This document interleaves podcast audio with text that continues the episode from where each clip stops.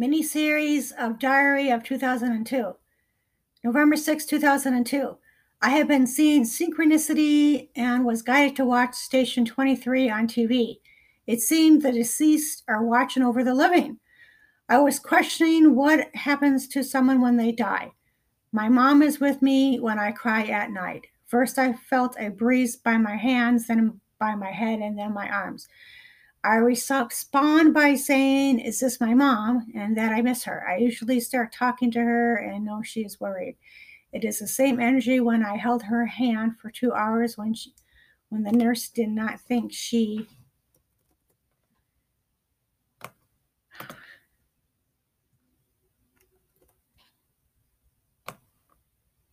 would survive through the night.